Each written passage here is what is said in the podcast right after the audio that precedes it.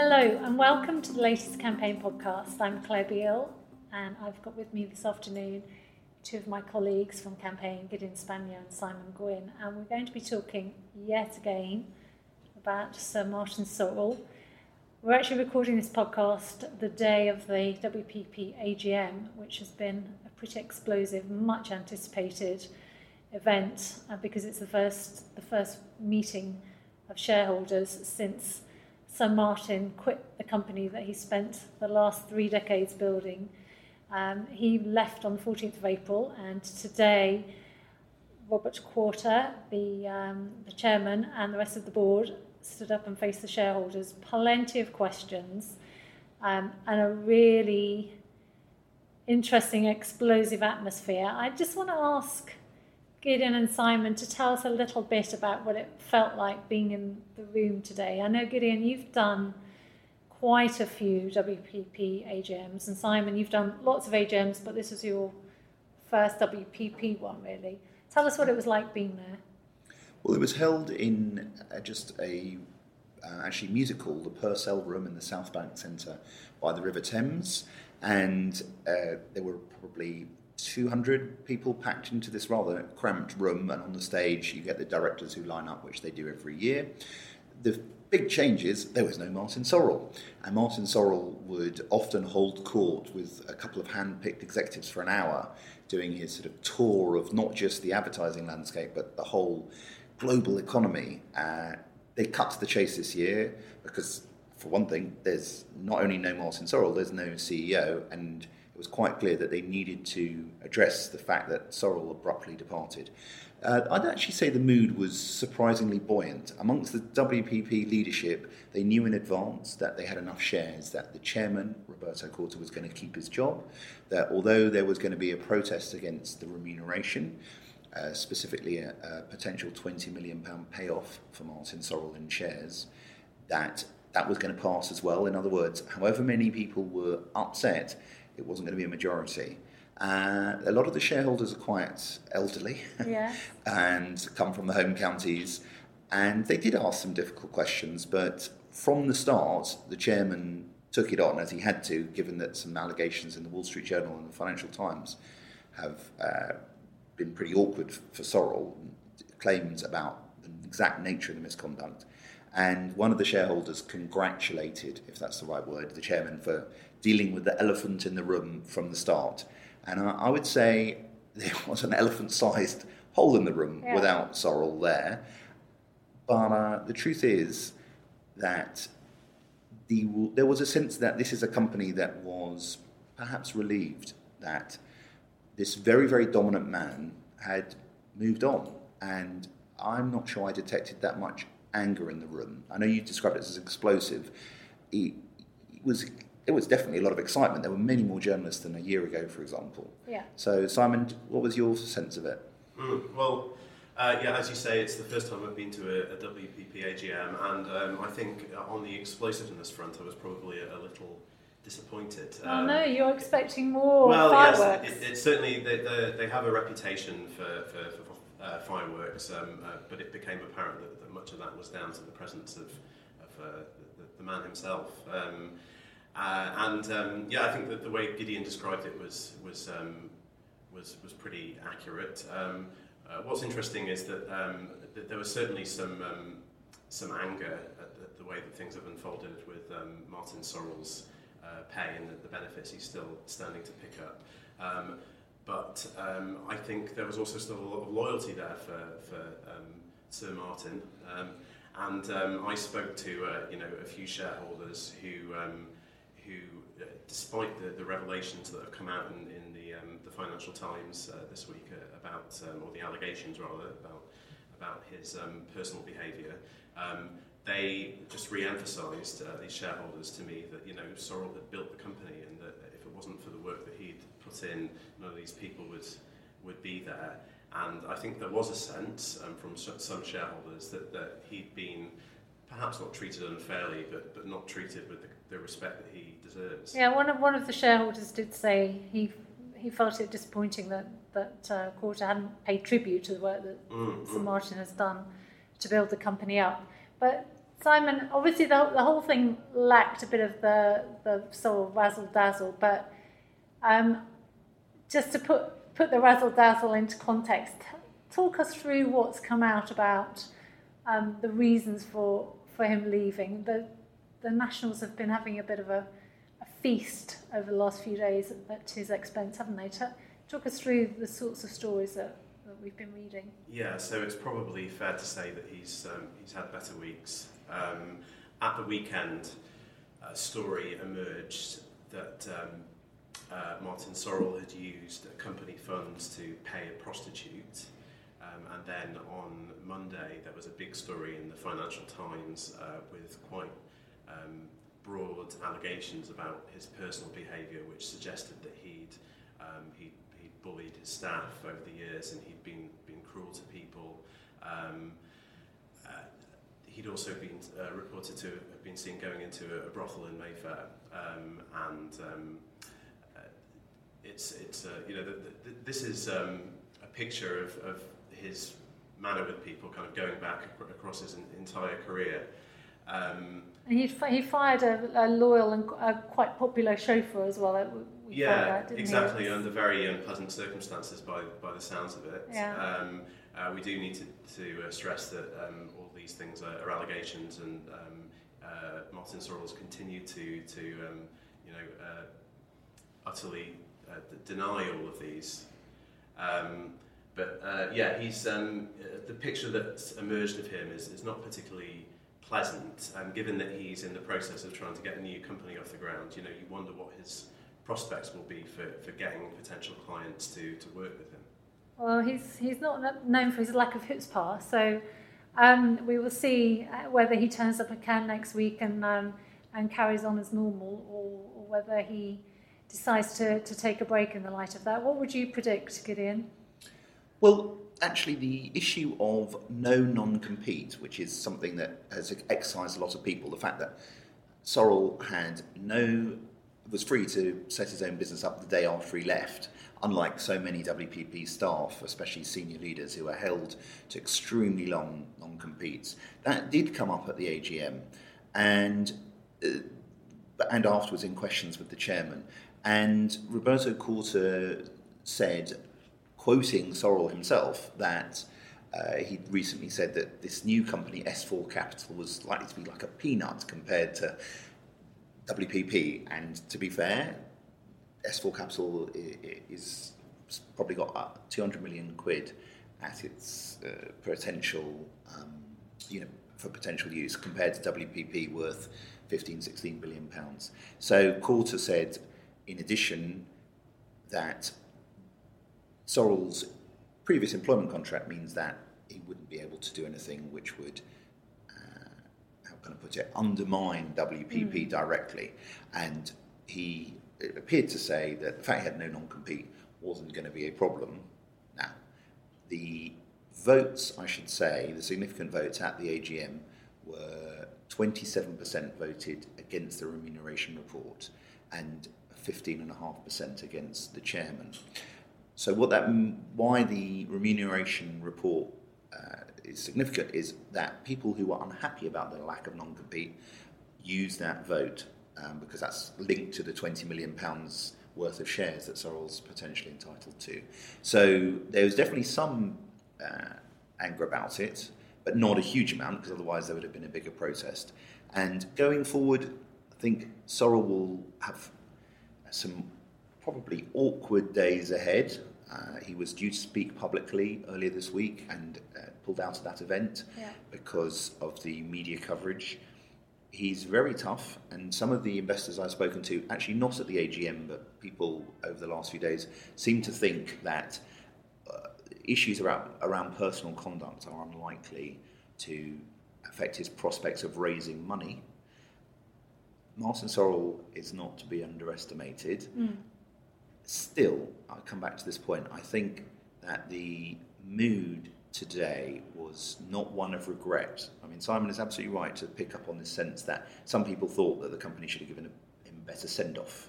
Yeah. Um, but, but let's face a, it. a round of applause, wasn't there? Yeah. A, a, muted round of applause. Yeah, that's right. Um, so it's.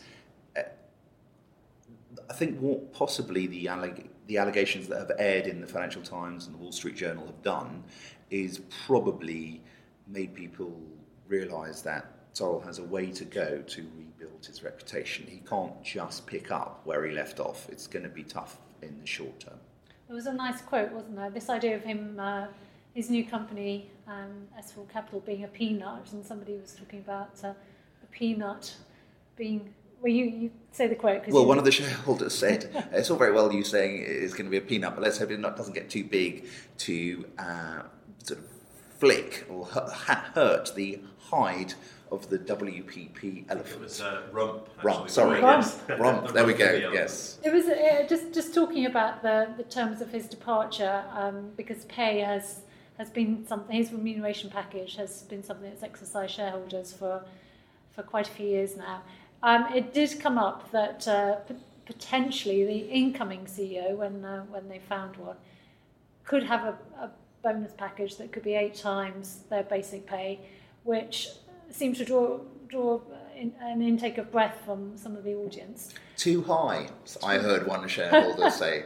Um, it, so yes, I mean, let's face it. CEOs of large multinational companies. This is a very large company with over 100,000 staff. Um, do, they do have big bonus schemes, and they're meant to be a stretch. And let's when Sorrell was getting 70 million quid as he did in 2015 or 48 million in 2016, it was because all these long-term share awards were paying out. But nonetheless, it was obviously well documented that, that the scheme was, you might describe it as generous. One of, another shareholder said uh, that it was obscene, the sort of, if you like, almost uncapped bonuses that Sorrell could get. I think there was absolutely a sense that WPP is trying, as it needs to, to start a new era. And Mark Read, who is the joint chief operating, operating officer, came on stage and he was identifying new ways the company needs to behave. And one of them was a more inclusive culture, which, uh, without WPP commenting on any claims of bullying, mm. was clearly a message there. And I think the new leader of the group uh, is, is going to. I think they pay won't be an issue if they can get the company growing again. Yeah, just just to pick up on that idea of um, a new culture at the company. Uh, Mark Read did send a letter out to staff earlier this week, um, talking about the need for for respect, and I, I think there is. Um, obviously, in the wake of some of the allegations about uh, bullying and mistreatment of staff, WPP's tried to move really quickly to draw a line under that, and it's it's stressed um, this, this right to speak helpline that apparently it's had for the last, uh, well, for 10, 15 years, I think. Um, but they clearly uh, are trying to, to address that as an issue and, and move on from that. How do you think Mark Read actually did perform? Because he was called upon to, to talk about um, a new vision for WPP. Um, and he obviously, his name has been linked potentially with the CEO job. Um, Simon, I'm going to ask you first. Did how did Mark Read come across today? I think he came across as likable and human, which are probably good qualities to, to start with. Um, he did outline uh, a vision for the future of WPP, and he he gave us um, uh, five areas that, that, they'll be focusing on. Um, Gideon, you may remember what those those were. Uh, I don't; they're not on the the, um, the front of my mind. But um, uh, he didn't go into huge amounts of of, uh, of detail, um, and I think there's certainly a, a, huge task ahead for him or, whoever it is that, that, does lead the company. Um, one thing I would say about him is that he certainly didn't have the palpable enthusiasm that, that you know Martin Sorrell always led the company with. Um, so if he does end up um, succeeding him, then uh, it, will be a very different style of leadership. That's my impression. Yeah, so he, he did talk about uh, um, a renewed focus on making sure clients are happy and the, com- the whole company being more client centric. And he, he moved quickly, didn't he, to reassure shareholders that um, he'd been talking to WPP clients and had um, had reassurances that, that they were happy with the service they were getting from the individual WPP divisions. And um, he said they're looking at further investments in data and technology, simplifying the structure. Did, was there a sense that shareholders were, were happy with the, the direction that he suggested the company is moving in? There was a talk about ho- the move away from horizontality, which is very much a soul, a soulism.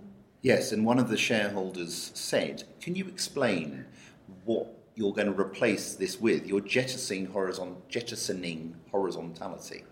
And uh, both Quarta and Read did uh, address that in a without really properly answering it, in my opinion, which was to say we've got to be more client centric, we've got to collaborate more, and uh, these are things and have a simpler structure. Well, I have to be honest.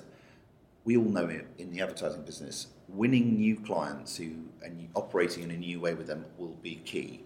And if they can win some new clients, as for example Publicis Group has done, and then they can build a new model around them. I think it's very difficult to instantly provide a makeover, especially when Read and uh, Andrew Scott haven't been haven't got a clear long-term mandate.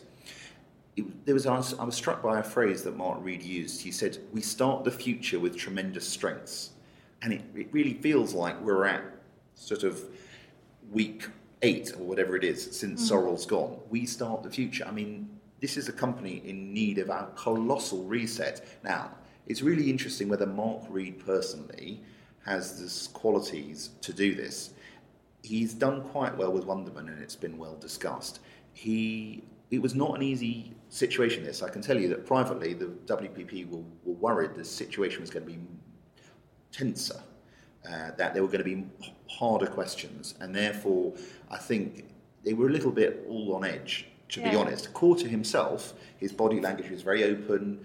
When he talked to the media afterwards, he was very open. He didn't have his arms folded, you know, as if he was. So, uh, Quarta himself, as chairman, it feels like uh, someone who has survived, and the truth is, he's won against Sorrell. Yeah. And now he says Quarta's the man leading the search.